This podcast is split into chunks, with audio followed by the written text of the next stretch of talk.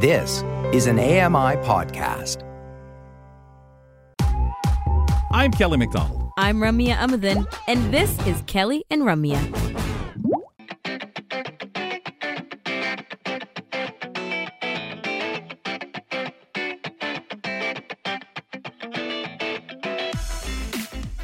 You know, we get in these conversations during the break, and Richardson just stole it away, ladies and gentlemen. Just absolutely stole the day on me here because I was laughing at the fact that I mentioned to John Beeler, as I've mentioned here. Oh, my first computer was an Apple IIe when we were talking about dating ourselves. And Richardson, of course, sits back and says, Well, I am old enough to remember dial up. Whoa! Are you ever some man? Well, Brock, I remember. Anyway, ladies and gentlemen, welcome back to Kelly and Company. Brock Richardson joining us. He is the host of the Neutral Zone. You can check their program out uh, via YouTube or download the uh, Neutral Zone podcast or catch it here on AMI Audio Tuesdays at 11 a.m. in the morning. He's uh, uh, co-hosting with me today on the program, filling in for Ramya Amuthan. Um, Brock, uh, yeah, th- those that was a total steal life away moment. So I appreciate Yeah. that, pal. Yeah, I, I Matt Matt used to tease me because I always come out with those comments right before the technical producer's like, "We're going back," and then the person doesn't have a chance to respond until on the air. So Oh, a well, I always have a chance. Starting the beginning of the segment, Kelly always Uh. has a moment to Uh. bring up those kinds of things. Ha ha. Yes. Well, uh, the Paratough Cup is a flagship fundraiser for the Paralympic Foundation of Canada, a unique event where registers, registered teams can try out para sports and meet Paralympi- Paralympians and athletes in general, while raising money to support athletes with a disability. The, founda- uh, the Paralympic Foundation of Canada hosted its first para Tough Cup with eight teams, and they raised over seventy thousand dollars at this event. So we're pleased to be joined by Dean Brokop, who is going to be telling us about that event and moving towards Montreal. Dean, welcome to the program. Thanks for having me. And um, I might add, my first computer was a Commodore 64. So uh, I tell you that very proudly. I remember playing around with those too, and uh, it was uh, laying on the floor, looking at it, and everybody, hey, what are you doing? I'm just playing with the computer, just gaming. That's it. That's it. Long time ago. Well, well, Dean, you've been on this program and on the Neutral Zone recently, so it's nice to have you back. Could you start with the history and some of the milestones of the Paratough Cup, if you would? Yeah, for sure. So the Paratough Cup started way back in 2017. It, fe- it feels way back, um, and really it was created um, as as an opportunity to allow people to get to know parasport better.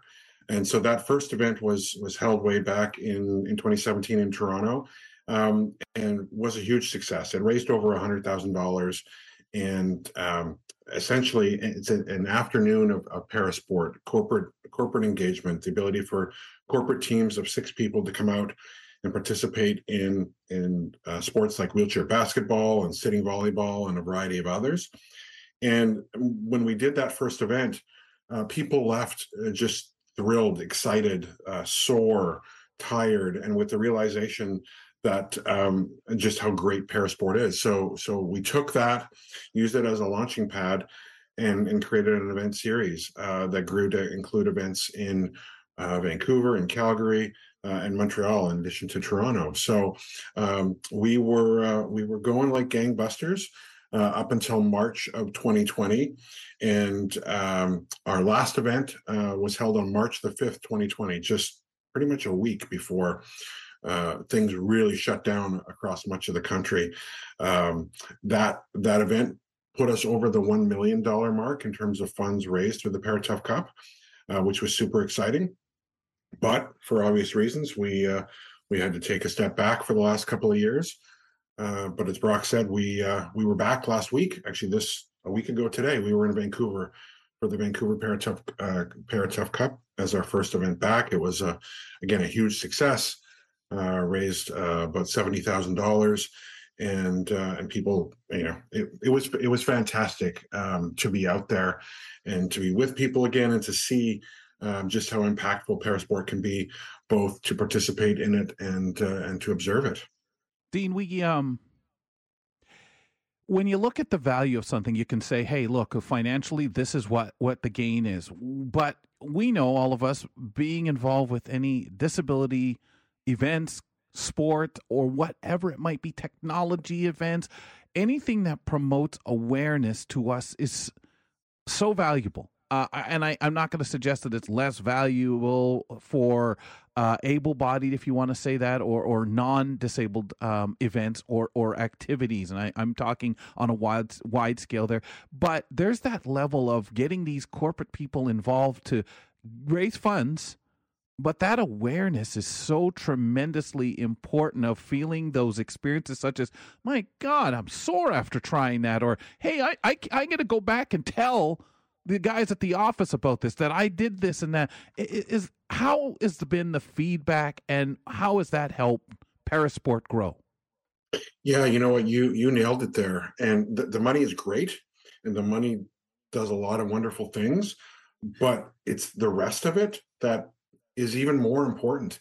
Um, and I saw it last week again when we do we do a, three sport activities, but we also have added what we call a fireside chat. So in one of the one of the activations, people get to sit down um, up close and personal with a panel of Paralympians and and listen to them for 30, 40 minutes, tell some stories of of their life, their sporting careers.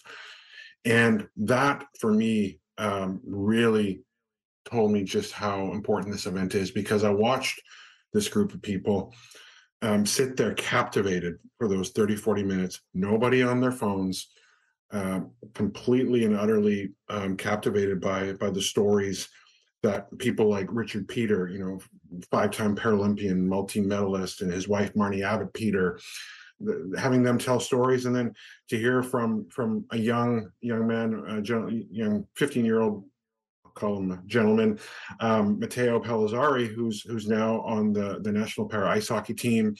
Um, and and even to hear his stories as someone who as a as a five year old or four or five year old first got introduced to, to sledge hockey to para ice hockey and how he's grown how he learned from um, from great Paralympians like like Greg Westlake before him, and and is now you know following um, following in his footsteps. So uh, it, it's it's so it's so heartening to see that and really excited to be heading to Montreal next week uh, where where we have a sold out event with 16 16 teams and uh, really looking forward to that. And so what exactly can we look forward to in regards to Montreal and the Paratough Cup? Yeah, so we've got um, we've got wheelchair basketball, sitting volleyball happening. Um, we don't have access to ice the same way that we did in Vancouver at the at the Richmond Oval. Um, so we uh, we modify it a bit, and we have we have access to um, to para ice hockey sleds on wheels. And so we're able to provide a, a similar experience to people to to be able to get in a sled, get that feeling, and get those sore arms and shoulders as they propel themselves uh, across the gym. And and I'll tell you, it was the the feedback from the people in Vancouver because we did do para ice hockey on ice in Vancouver, and that was the event that that people said um, um, moved them the most, surprised them the most because it actually looks easy when you when you're watching it when you're yes. watching these experts um, you know glide around the ice it looks pretty effortless uh, people quickly find out that no, it's far from that. That, that they're they're on beginner sleds with with um, with two blades, while the experts are on a single blade bombing around. So I think that left people with a real great appreciation, and ultimately that that goes a long way in in helping people people realize, you know, these these athletes are uh, are athletes and they're incredible athletes to do what they do and so it gives them that great appreciation for it um, and it's, it's also fun. So to be able to put people in a sled to play uh, para ice hockey, to put them in a wheelchair and play wheelchair basketball, they realize just how fun it is. And and what we're doing is creating more fans um, uh, for for the games and for parasport as it continues to develop. Yeah, that's what I love. The fact too that uh, viewing of it is more accessible to people.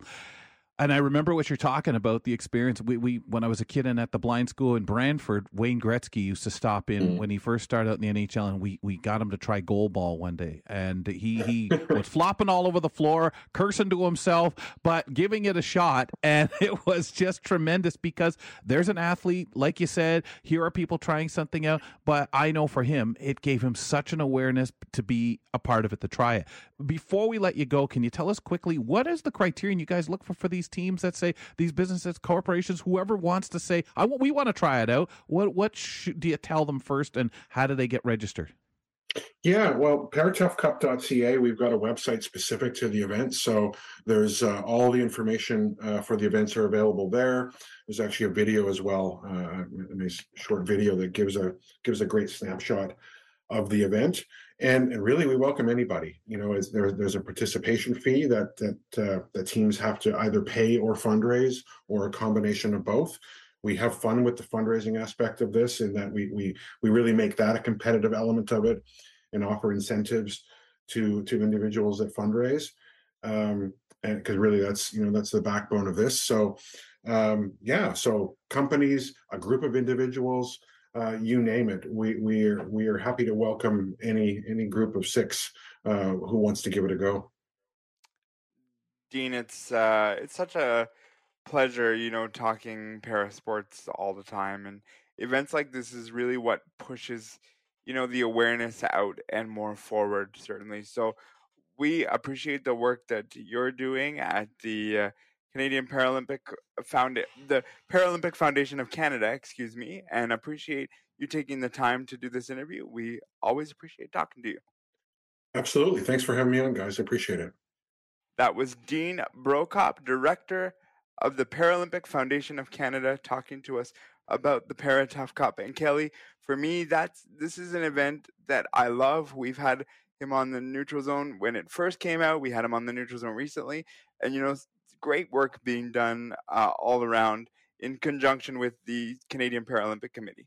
Well, he's been a tremendous friend of all the shows in the sense of getting him on and talking about it, watching the evolution of it. And I always love when I hear about the athletes getting that opportunity to talk to people, whether it's somebody aspiring to do it, whether it's the young folks, the older people who are experienced, or and somebody just saying, "Oh, I don't know, I don't know if this is for me."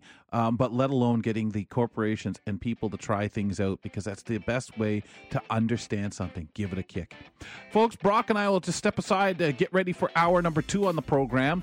We're going to listen back to a chatty bookshelf conversation with Brian Huey. Plus, it's story time. For the Friday before Halloween, we hear paranormal experiences accounted back to you by members of our team. But up next, Bill Shackleton. He'll stop in for the Friday bus.